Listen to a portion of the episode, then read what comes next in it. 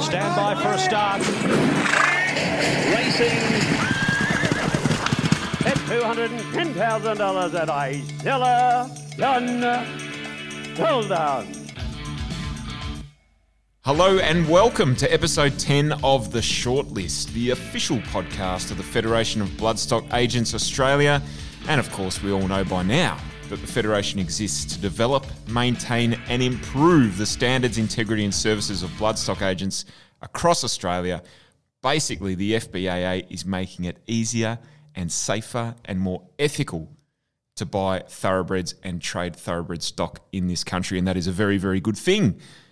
Joining me today to discuss the hot topics of the moment in the world of thoroughbred racing, uh, Simon Vivian from Simon Vivian Bloodstock, very creatively named, Simon, I will say, and Damon Gabbedy from Bellmont Bloodstock. Gentlemen, thanks for being here, but I believe this is something of a, well, not a reunion. You've seen each other many times over the last many decades. But was there a master and apprentice sort of relationship here at some point of your life?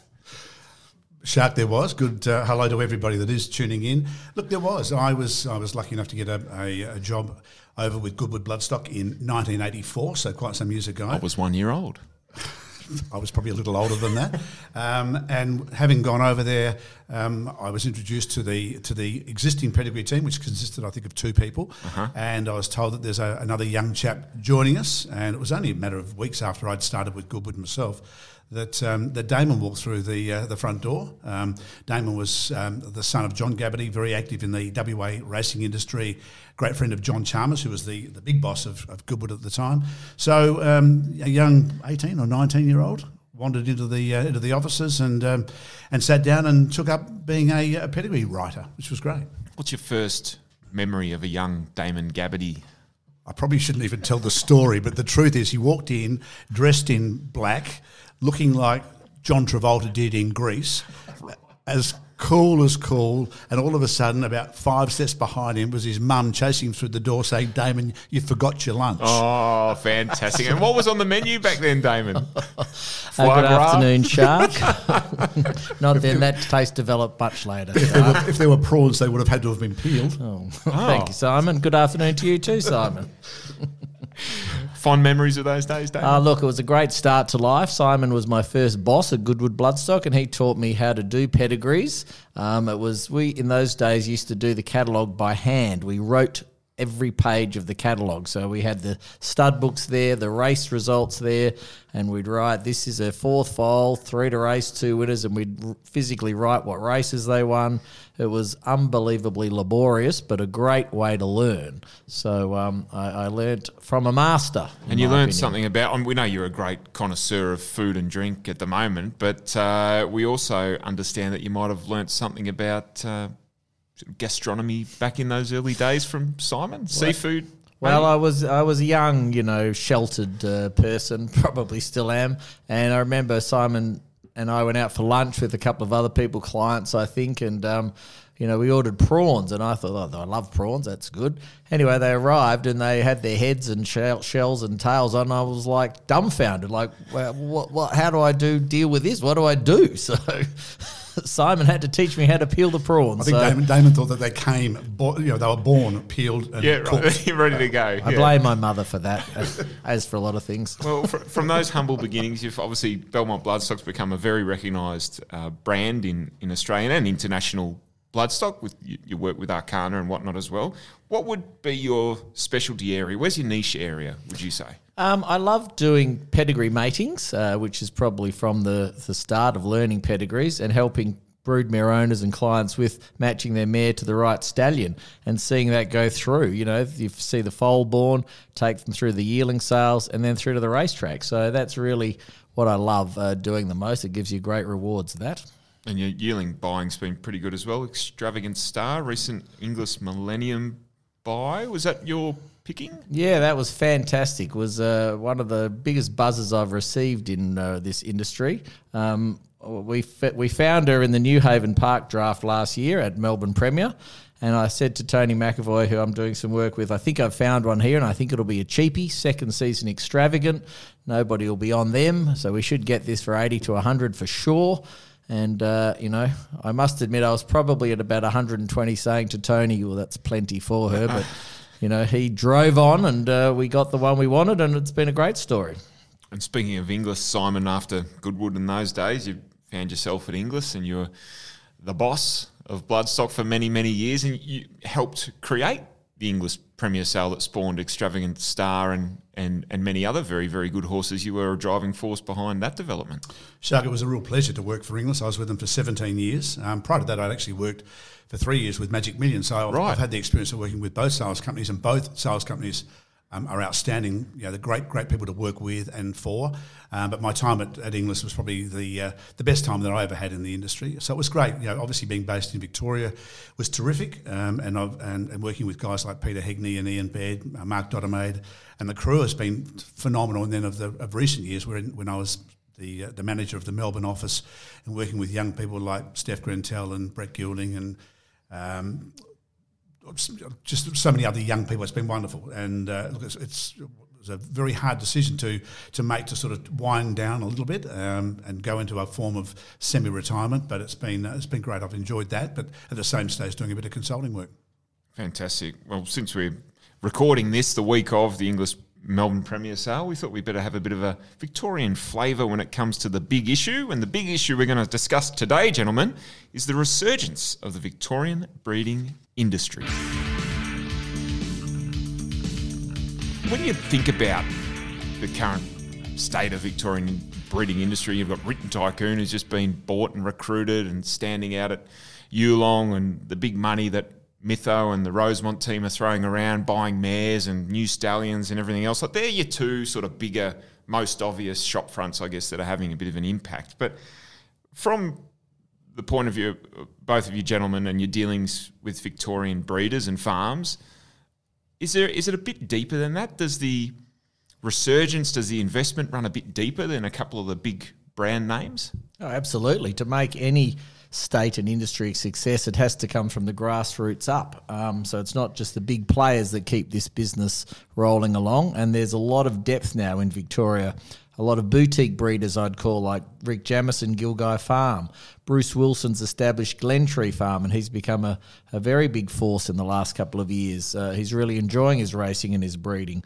And then you've got the established people like Blue Gum who've been around for years, and they're not the high end player, but they're a significant contributor and the leading vendor usually every year. So there's a great amounts of depth in the industry. There's that there's that nice mix, I guess, of old firm like with Blue Gum and that family association, and and new businesses coming through. Simon, what what sets apart a Victorian farm against, say, one from the Hunter? What are the key differences that you've noticed over the years? Look, I think there's probably a lot of things that come into it, Shark, and Damon sort of touched on a lot of them there. It's it's almost it's it's I find a lot of these things. It's a little bit like laughter. It can be contagious. The attitude has has been um, evolving over the last I'd say the last decade, probably even longer than that. But certainly, I, it's become most apparent to me over the last decade where the breeders have got really positive. Now, those names that Damon mentioned, guys like Rick Jamieson breeding black caviar, Bruce Wilson coming into it, Robert Crabtree being one of the finest breeders in the country, all of a sudden you've got that. That, that those boutique coming those boutique farms coming through, mixing in with your blue gums and the established great farms, but then as you mentioned, you know the the farms like Yulong coming in, Rosemont coming in, Spendthrift coming in, those sorts of farms that have had a massive dramatic impact just in the positivity of the whole place. And I've sensed it here. I think when I started probably at Inglis 17, 18 years ago, we would look to probably get maybe 50 to 60% of the Melbourne Premier catalogue coming out of the Hunter Valley. And that was because 60 or 70% of the best horses that we could get, get our hands on for Premier were coming out of New South Wales. That's turned around dramatically now, where the Melbourne Premier catalogue, whilst we got fantastic support still from the Hunter Valley, the, the sale could actually be a successful sale almost exclusively with Victorian bred horses. So it's a positivity like that. I just had a look, quick look through the vendors index in the Melbourne Premier catalogue, which is obviously my Bible at the moment for this week. and you look at some of the younger people coming through, like Kalani, who are doing a great job. Shira Sullivan's opened up her own uh, establishment. Merrick Station, a young guy called Ben Cooper, doing great things. Musk Creek, David Kobritz, and Noorilim Park under Peter Carrick. They're really making a significant difference to this uh, this state. And within those names that you've mentioned, there's some people that you wouldn't call them straight line thinkers. They're happy to try a few different things and and target a section of the market and sort of make that their own. And I was only talking to Shira Sullivan half an hour ago about her farm and where she's looking to expand to after you know a conversation 12 months ago about the first 12 months and you, you can see the development the wheels turning in those new businesses that they're here for a long time not just a, a good time well, many of these gentlemen coming into, or men and ladies are coming into this business, are elite business people from outside of the industry. So that helps, doesn't it? Oh, they've developed some wonderful business skills, and they bring those business skills to an industry that maybe to a degree they're a little, little bit new to. But we can also say that we've worked for 20, 30, or 40 years within a bubble to have that injection of great business skills, combining that with the, the knowledge that like members of the Federation of Bloodstock Agents can bring to them, uh, you, the combination of, of great bloodstock knowledge with great business knowledge, it's got to work well. The other, I guess, influential player and, and major name around the world is Darley. And the way they've approached Victoria as well in the last few years with likes of Blue Point, Earthlight and Ghaiyyath coming to stand in Victoria – how important is it to have that big international brand that's actually giving due respect to a, a jurisdiction like Victoria and putting proper horses into the market here?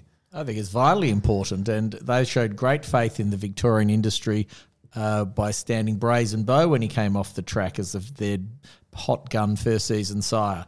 Uh, the w- w- the Victorian market and the breeders have got a great broodmare bands, and for them to be able to send mares to hot, great stallions in Victoria is a massive advantage for them because previously they had to float them all up to the Hunter Valley to get access to the good stallions. So Darley's level of investment in Victoria is outstanding, and then coming along recently of Rosemont establishing their stallions fund and trying to make a stallion and uh, stand that here in Victoria, it all goes well for the future. Now, for those people listening that may not be familiar with the process of you know and, and hearing oh we've got to send a mare to the hunter what's the problem with that? But there is inherent risk involved with that sort of process isn't there? You're putting a mare often a young foal on a float sending it to somebody else's property. They're away from your eyes and your care. So there's always that that bit of risk. That's that's the main sort of issue isn't it? Risk and cost. Yeah. You know cost they have to send it up to the hunter transportation adjustment in the hunter while they're away. So risk and cost. Big factors going back and looking sort of in my time when I can think back to, to Stallion standing Encosta del Lago and the like in Victoria and, and losing them, you know, that leakage north that we did have to those bigger hunter farms. Do you think those days are over? Or do you think there's still risk of the next big thing that stands in Victoria that it'll be swept away and, and taken up to the Hunter Valley? I certainly wouldn't say that it's the risk is gone, but it is undeniably minimised compared to those days of, of Encosta. I think back then, um, the, the, phenomenal job that Encosta del Lago did and the fact that he was Coolmore owned, they were able to capitalise him better by being in the hunter. Whereas now, clearly, and, and Damon made mention of Brazen and there's been a number of other stallions that are going to be standing at elite service fees, we will find that a great percentage of the Queens, uh, the uh, New South Wales breeders will in fact send their mares down to Victoria to go to the stadiums if they're here. So we've gone past that. That that we probably once upon a time had a, almost a twenty thousand dollars service fee threshold. Mm-hmm. That's as far as you could go. Now the right horse comes into Victoria, he could stand at We've 50, got one hundred and fifty thousand dollars absolutely we have and, tycoon and, fully booked. So mm. yeah, there's so many uh, so many options now that the I think the the leakage to north of the Murray um, is whilst not gone is very, very minimal now. Adam Timms here. Stable Financial has been helping thoroughbred businesses since before GST started, and we enjoy some incredible long standing client relationships. We're very happy to support FBAA and its reputable network of advisors. As the bloodstock agents facilitate trading opportunities, the stable makes sure that horse owners, breeders, trainers, and syndicators are getting Group 1 business and tax advice. Please visit our website and get in touch with our awesome team at the stable See how we can add value to your horse business and let you focus on finding winners rather than worrying about it. When it comes to the transport of your valuable thoroughbreds, look no further than IRT, the world leader in horse transport. IRT has serviced the international market for almost 50 years with offices in Australia, New Zealand, Germany, the UK, and the USA. Their experienced staff are with you and your horse at every step of the journey. IRT are proud to support the FBAA in enhancing and promoting the Australian thoroughbred market. IRT, your horse, our passion. The other change we've seen is one of those typically uh, hunter studs in Widden moving and opening a, an arm of their business in Victoria, given the ongoing, I guess, uncertainty around that region in the Hunter with the mining and whatnot, do you think we'll see more of those established New South Wales farms look at properties in Victoria and look to expand operations down here, franchising, if you will? Well, it's a it's a it's a difficult thing to do, and full applaud and admiration for Anthony and the team at Widden for investing in Victoria, and it's been a great. Um, uh, uh, uh, benefit for their business, I'm sure. And they've launched a couple of new stallions in Victoria, which is a great thing. Um, it's a difficult thing for Hunter Valley studs to invest in Australia. You know, it splits your resources, but, you know, maybe the likes of Newgate, you know, might consider it. Uh, I don't know. It's a very difficult one to answer. I think it's one of those uh, evolving parts of the landscape, isn't it, Simon? As to who, who will be the next ones to, to take that leap of faith because it's not as easy as just sending a few stallions. You have to be able to separate your workforce, staff it properly, and, and that's not an easy thing to do at the moment either, given the, the border issues and, and the pandemic that we've all endured. Sure. Look, you know, we have to look back and, and see that um, you know, a few years ago, Coolmore were, were quite active in, in Victoria through uh, through stadium standing at Blue Gum, and we had Arrowfield down here previously as well. So it's not that it hasn't happened in the past, and maybe if it's it's the the situation. Look, we've got, we've got a magnificent property like Spendthrift that's in the process of being sold. If one of those farms chose to buy that beautiful property, uh, they walk in here and probably start making an immediate impact. So it's it's a it's a matter of whether they they see the threat of the mining. Obviously, mm. itself is probably outside of that area, but um, there is obviously clearly a lot of a lot of issues with the mining processes in, through the Hunter. So I don't I certainly wouldn't dismiss the idea that some of the bigger farms might look seriously to Victoria. Simon, going back 10, and 15 years ago, I can think of coming to Oaklands and, and Inglis Premier sales of the past. I remember walking around with people and trainers and buyers and whatnot and hearing Premier sales a real type sale. You know, the pedigree is not so much there, it's a real type sale. Your time at Inglis, when did that view change and when did you and the team start to try and change that I guess, that opinion that it's more than a type sale. It can be both. It can be a source of really well bred horses with great pages as well as super athletes. Look, I suppose it's been, again, just something that's evolved over a period of time.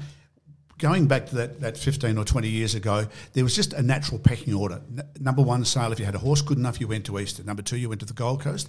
And Melbourne became the number three sale.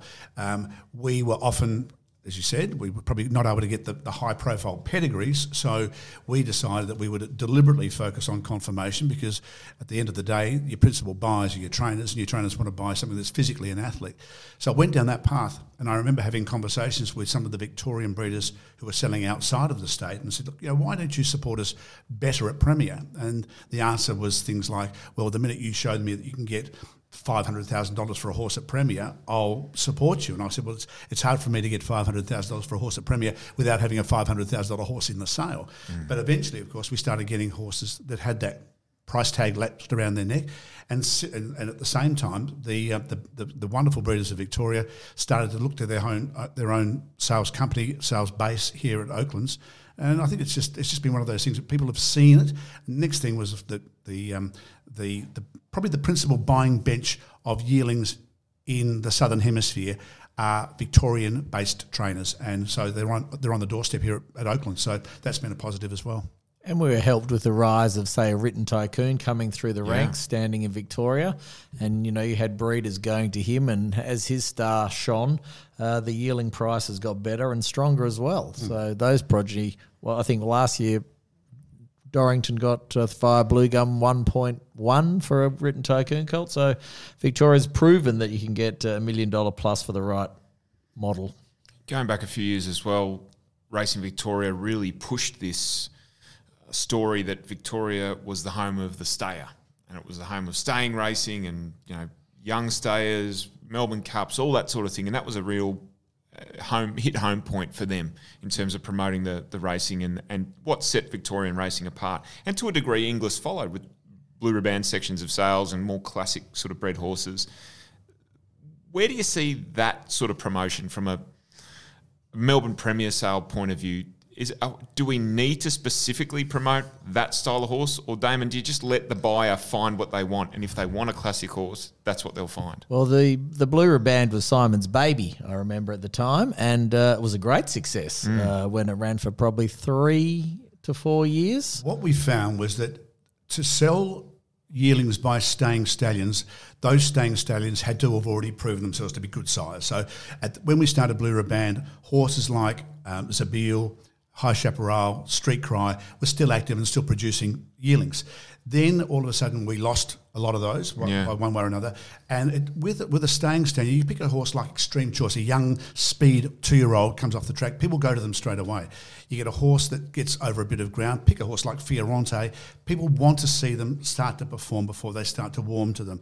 So we found that it became a little bit more difficult to fill the sessions of Blue Riband because we, with a deliberate focus on on stallions that were able to get runners, that the purpose behind it was three year olds that could run a mile or further. That was the sort of general focus. So you'd look at your guineas and cups types of horses, but we just found it hard to access the stallions. That was the truth now. So, but I think look, there's a there's certainly a place for them, but I think trainers just want to buy a nice horse. Don't And they? at the moment, those stallions are staying type ones are littered through a catalogue. So they don't. There's no need for a dedicated section for them anymore. They're they're they're there. We can all figure out which ones are the staying types and focus on them if we want to. And the other benefit, I guess, of COVID has been we've seen more New Zealand farms come over with those style of horses. There's more Tavistocks, there's more Savabeels. Asnavors, Savabeels, those sort of horses that probably are, are more predetermined to get out to a middle distance. So their involvement in the sale has, has also been a positive. Absolutely, it's a better vari more variation of stallions and studs, the better it is for a sale. Do you think this sale still punches, uh, I guess, in that sort of under the radar slightly category? You look at the honour roll in recent years that have come through, like Nature Strip, Mars Crusade, Ole Kirk, written by Santa Ana Lane, Geetra. Like, there's some seriously good horses there and seriously fast horses there. September Run, Kinedna, Young Star as well. Uh, the, the quality that it produces versus, I guess, the perceived quality of, of the horse that it comes through, it's it sort of outweighs what the perception might be. sometimes you get maybe I got too close to it to actually try and you- you'd always feel with with Premier because Premier was my my absolute baby. Mm. Whilst Inglis was the company I worked for, Premier was my my baby. I always felt like at times it was slightly more harshly judged and assessed in a, in a, in a pre-sale and during a sale circumstance, um, but that might have been just because I felt that rather than, than any other reason.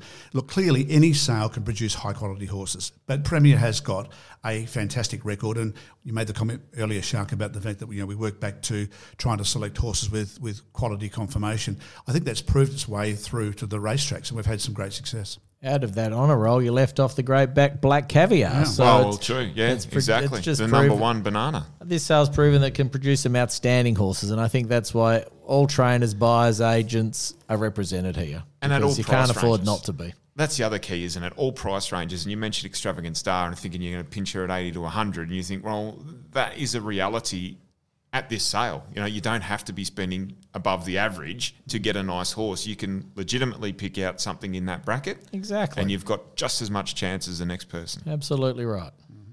Well, Guy tried that, made almost what he make forty thousand. That's right. So you can buy a really high quality horse for not having to spend a lot of money.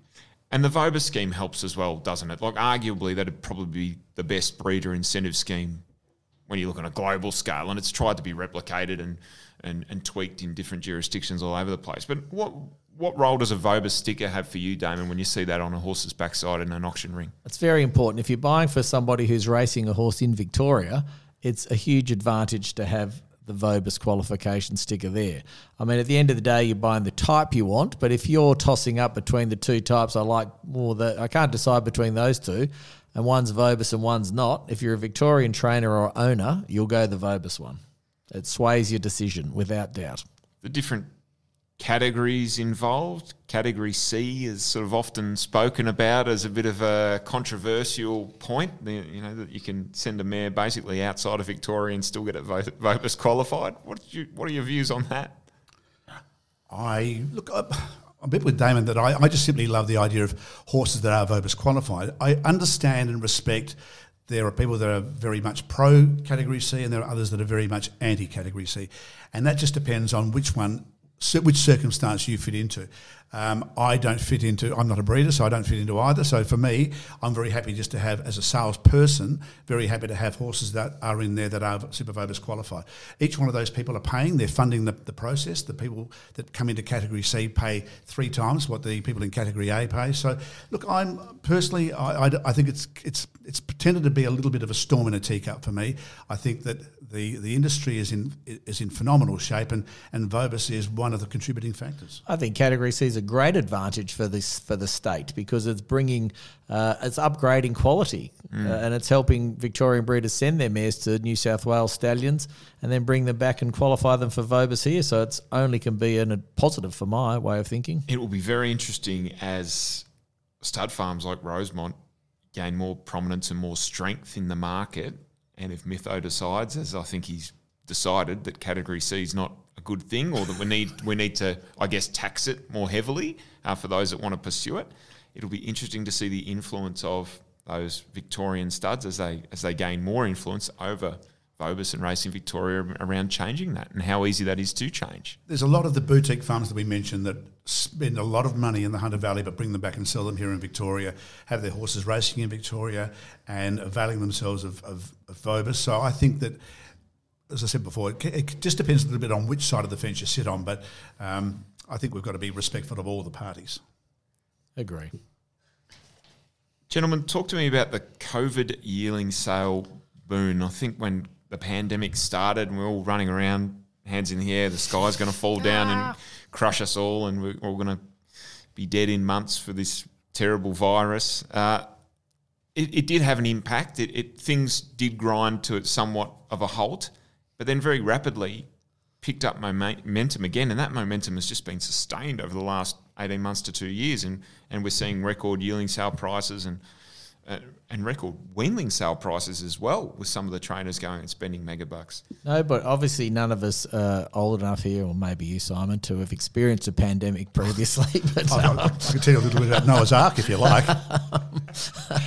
so nobody days when you had to peel your own prawns, so nobody knew how a pandemic would uh, would affect anybody. But um, I remember talking to the the great John Messara, and he said what he predicted would happen with real estate, stock market, and horse prices that would all go down. The opposite happened and everything went up. So I think it was a shock to even the smartest of brains like Messara, Mr. Messara, sorry, um, of what happened. And what we've learned through it is how much money we spend travelling and how much money we spend on other, on other things. And when we can't go out and do those, how much more money we've got in the bank, um, which has gone through gambling, buying horses, people sitting at home watching the races, betting's gone through the roof, syndications have gone through the roof. It's been fantastic for everybody. I think the the the fact that racing was maintained yeah. and telecast highly visible, when a lot of it? other things were we were not able to enjoy. Mm. I think that that stimulated a degree of interest that probably people had perhaps either moved away from or hadn't been introduced to previously. I think also I really I think we've got to compliment our trainer ranks. I think that they, once upon a time, a trainer would almost be buying a horse and going and sit, sitting on a hay bale outside the the, uh, the sales complex, waiting for the next horse to go into the ring. Nowadays, the, the trainers are particularly aggressive in their in their marketing. They've got a great team of people around them, so they've left no stone unturned in getting horses sold. And when you speak to these trainers, they're spending a lot of money at an individual yearling sale. Pick the the sale at the Gold Coast in January. It would be interesting to speak to some of those high profile trainers who spent a lot of money and, and, and find out what they've still got left over because I think they've, they've pretty well got them placed. And that's because they've been aggressive with their team in getting on the, on the front foot and involving people um, in taking smaller shares. Once upon a time, a trainer wanted a horse to be owned by one man. Yeah. Now he's quite happy to have 100 people own that horse. and I think there's been, you know, we've made the comment about syndication, but it's it's been a very, very important part of our business. Absolutely. You look and at, continue to be. So if we generally accept that you know, there's extra money in the racing economy because it hasn't been spent in travel and other things. As borders open, as they did on uh, last Monday, with you know visa holders able to come back in and we are able to go out and travel again. As people return to normality and, and normal spend, are we going to see a correction in this yearling sale market? Will things sort of pull back a little bit? Will they slow up? Uh, I'm not, not Nostradamus, but um, you'd think there could be a correction. But all I know is every yearling sale I've been to and broodmare sale for about the last 10 years, I th- go away thinking, boy, that was expensive. It can't get any big better than that next year, can it? And it does. So the juggernaut and the roller coaster has kept going up uh, without signs of coming down. So I don't know if there'll be a correction. I can't see it at the moment unless there's a huge economic event in the world. Um, GFC. What do you think, Simon? Did we see things fall off the perch in the GFC, Simon? Yeah, we've had, look, we've had tough times, Shark. There's no question. We've been through situations where um, yearling sales. Look, I, I tend to rate, rate the, the, the, the bloodstock market, the consumer bloodstock market, as being like the hairs on the tail of the dog. So we tend to react late. So if, if we end up with a, a GFC or a or a major issue, you know, whether that ends up being um, a war or or you know, we, you, you would think necessarily you would think a pandemic, but that didn't seem to occur. Look, I think we've probably been saying that things are going to things can't be this good forever, and we started saying that 10, 12 or 15 years ago, and yet, as Damon said, we're still managing to get record sales, record averages, record aggregates, unbelievable clearance rates through the ring. So look, uh, um, we don't want to be doomsayers in any way because I think look, we just have to ride the wave as it's put in front of us. We're going to, if there is some form of of uh, economic change worldwide, it will have an effect on most markets. Uh, we've got we're very very blessed with the broad spectrum ownership. Um, this country offers it better than any other country. So, look, I. I'm a bit with Damon. You know, it's you know you don't want to be saying that there's going to be a change.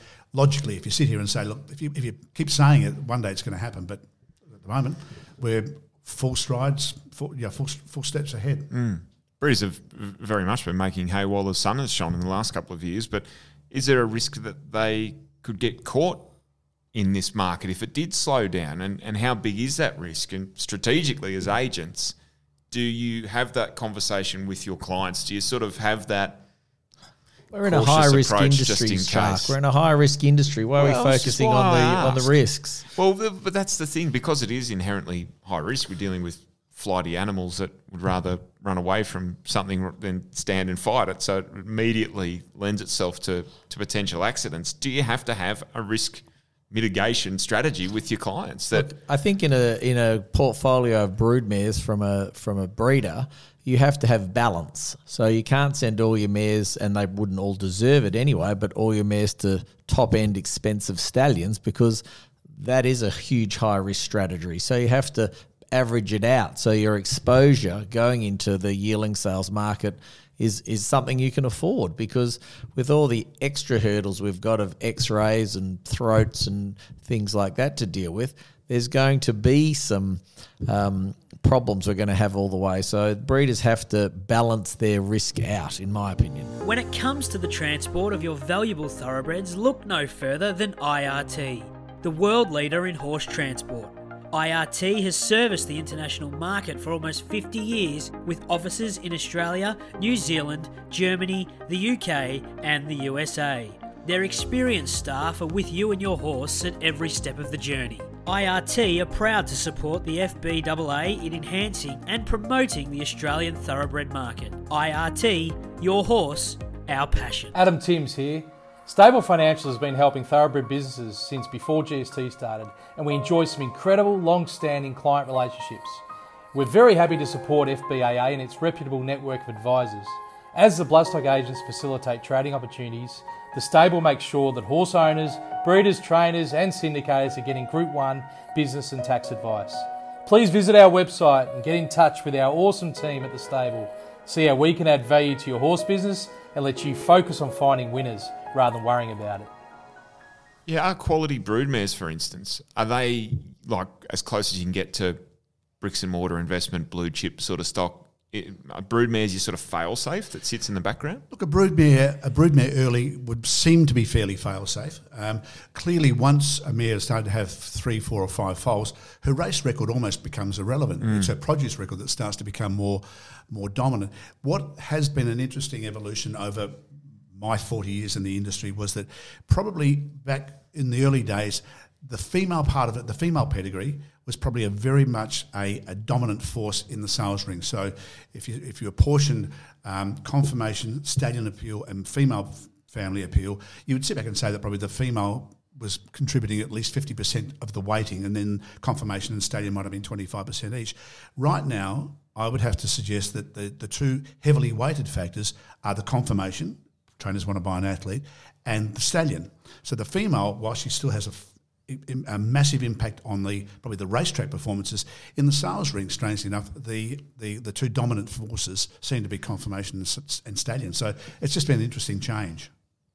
Yeah, I agree. Conformation has become very important. There's uh, might be controversial here, but I went to the classic sale recently and I thought there was a complete lack of respect for pedigree.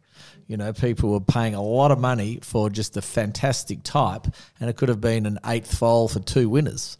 You know, but and it might not have been from a champion side, but the type was there, so they they attacked and paid one hundred and fifty thousand for it. So pedigree, uh, in some situations, lost a little bit of respect, in my humble opinion. So, two great pedigree men here and students of pedigree. Historically, has that been a good move to just literally put all your eggs in one basket in, in conformation wise and, and buy the athlete regardless of pedigree? Or does the page win out overall? I think at the end of the day, the three factors win out collectively. They're the conformation, the stallion, and the female will win out on the racetrack.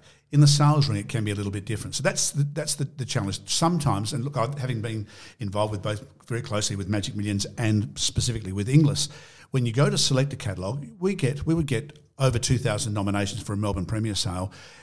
We are trying to select a commercial catalogue. So you're trying to pick, in reality, you're trying to pick the 780, 790 most valuable and sometimes you would actually not put in a horse that you really like, and you thought this this thing could end up being a really smart racehorse, but he might only make forty or fifty grand. This one I don't particularly like, but because of the sire and because of the conformation, um, I think it could make two hundred thousand. You would always weigh. You, your weighting would go to the horse that's going to make the most money. So sales rings, and it's a bit of sorting the wheat from the chaff in, in that way. I think so. It's been a that part's been a bit of a challenge. It was always a challenge selecting a catalogue. So many moving parts. This is why you need to reach out. If you're buying a racehorse or a broodmare or anything with four legs that's going to end up potentially at a sale or producing something at a sale, you've got to talk to an FBAA agent. You just have to. Well done, Shark. Great plug there. Like that little plug at the end. Well, I think it's I think it's important. It's important for people to. I mean, I, I used to sit back and say that you know I would no sooner rewire my own house or or unblock my own drains than, than fly to the moon. But a lot of people come into this industry without consulting people that have been doing it for a long time. And the, the, the, Federation of Bloodstock Agents of Australia gives people an opportunity to access information. Um, and generally, that information, I think, is outstanding value. Um, a lot of it's for free. See um, those wise words? Very wise words. Very wise words. And is that why you joined the Federation, Simon? Like coming back around to it? Because you would have seen all sorts of types of buyers here and, and inverted commas experts and rogue operators and everything else. You're aware of who's who in the zoo when you're working for a sales company. Was it important for you to be associated with uh, the association? Well, look, I, I, was an inaugural member when the when the federation was first um, created some yep. 40 years or 35 years ago, something like that. Um, and what, at that stage, it was dedicated to, to bloodstock agents. And then when I went and started to work with a company called QBBS in Queensland, I worked for a sales company. And as a result, that effectively disqualified me. And, and so I then was not able to be a member because of where I was working, although um, of more recent years, Magic Millions and Inglis were represented and still are represented, and I, I, would attend meetings on that basis. But when I went into semi-retirement, um, but still focused my energies on on consulting and doing some bloodstock work. I was invited to come back into the federation and uh, very very happily rejoin because I believe in the credibility of the of the federation. I believe in the credibility of the respective participants and members of the federation. I think it's a um, it's a it's a, a, great bonus to anybody coming into it to know that they can ring and speak to somebody who has got integrity and also works to a code of ethics that's um, that's that's governed. I think that's you know there's you know, we all work off of contracts, and so everything you everything that's done is done in a very professional and honourable way. Well said, Simon. Thank you, Damon. Now, gentlemen, before I let you go, I've got a couple of quick ones to throw at you. I guess more esoteric sort of questions. If you're going to change one thing in the industry, Damon, what would you? You want some thinking time? Yes, yeah. I know it's not a visual deep, medium, deep. but you're waving your hands around like you don't want to answer it first. But Simon, is there an aspect that that you think needs addressing? I know we're all racing for the highest prize money and all these pop up races and everything else.